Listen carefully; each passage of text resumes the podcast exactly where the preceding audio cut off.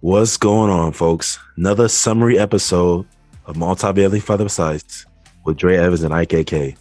On this show, we had Tilman Dunbar, Naval Academy grad, class of 16, and this show was truly about embracing the suck, smiling and laughing at the turmoil we discussed at the beginning when Till is sharing his journey of how he got started in multifamily real estate and why there's a trend among military folks that invest.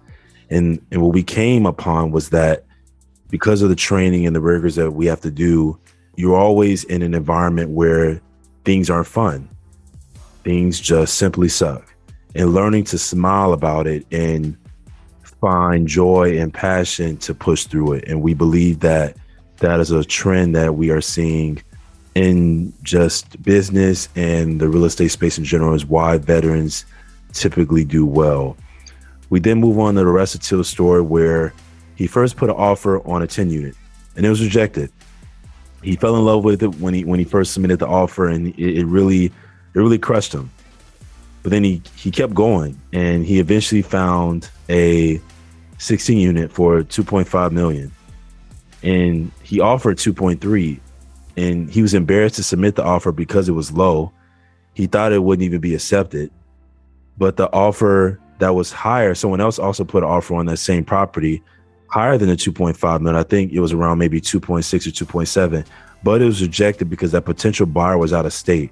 And the location for this property was in Portsmouth, Virginia.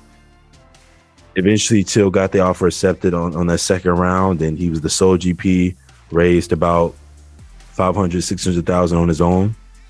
And he cried at the closing table. And it was just very overwhelming for him because he broke barriers for his family. He truly started that trajectory of being an investor, being able to do his own deal, and you know, not being in the weeds of trying to flip homes and sell homes the way he first started. What about you, Ike? Yeah, man, I, I want to go back to that that first deal that we discussed with him because there were so many so many lessons in there. One of which we discussed on the show, and that was, you know, especially today, you should not be sending in offers that you know don't make you a little bit nervous. And when i say that i mean usually you're gonna you're gonna want to offer a little less than list price because of your underwriting. But if it's a lot less because of your underwriting and you can back up the reason why your offer is what it is then you should send in it anyway. It may be considered a low ball by the broker. It may be considered a low ball by the seller. But as long as you can stick to your underwriting you can back up the number that you're presenting then you should be willing to send it in and that's even more important today when there are so many variables that are at risk in in today's market and you know the next piece that i wanted to discuss and is actually going to be a little bit of bonus here for for our for our summary listeners Ooh. is is that it's not all about price as Dre just outlined and as Tilman discussed in the episode the offer that ultimately got accepted which was his was less in dollar amount than the offer that the seller rejected. So that tells us that it's not always about price. There are always there are some other factors that a seller may have and they want to alleviate. Maybe they are uncertain whether the the higher offer is going to close. Maybe they want to close a little faster than the normal time period that is that is outlined in the in the higher offer. So it's not always about price when it comes to real estate transactions. So if you go in with that thought process and go in trying to figure out what that particular deal is about, you may even be able to beat out somebody that offered a higher price. So that was an interesting thing that we didn't necessarily get to in the episode, but again, for our summary listeners, you got a little you got a little extra little extra credit there.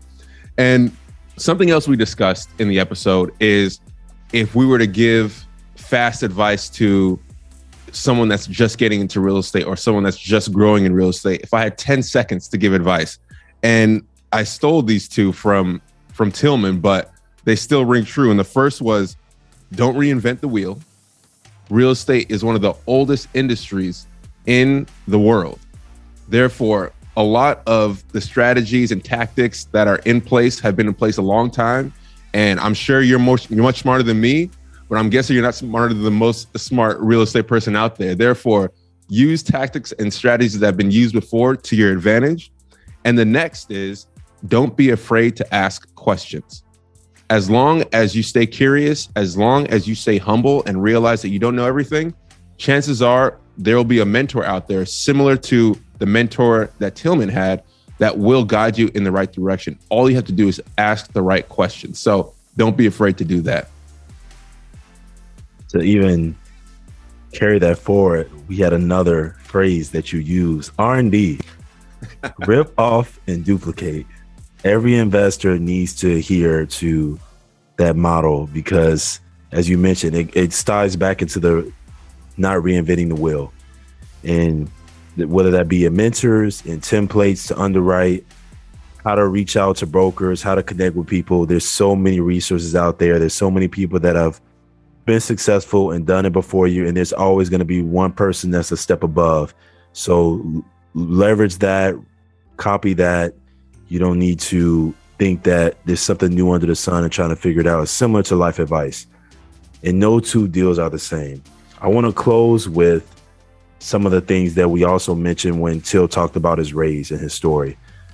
He did his 16 unit, which he is scheduled to close on sometime this week or early next week.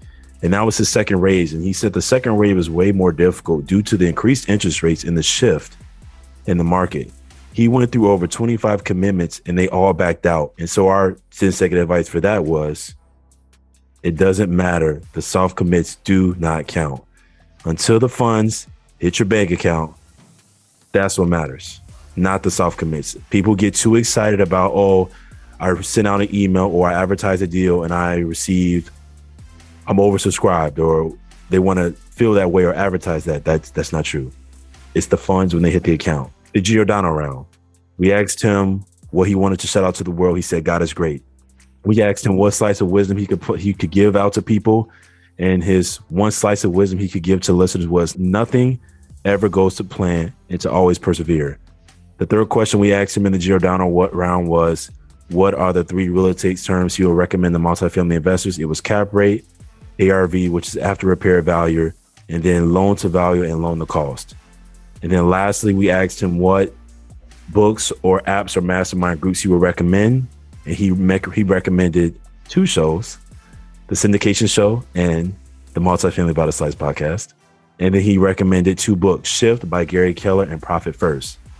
You can reach Tilman on Instagram at TDIII underscore underscore.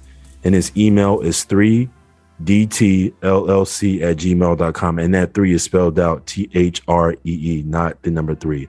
So that's the summary episode for Multifamily by the Slice with Tilman Dunbar, Dre Eke, Ike Eke, Evans. I'm remixing our name now. I'm getting used to us being together, bro. We're like almost some twin stuff. Two peas in a pod, man. Two peas in a pod. There you go, folks. Multifamilybytheslice.com. Thank you for tuning in for the summary episode. Have a great day.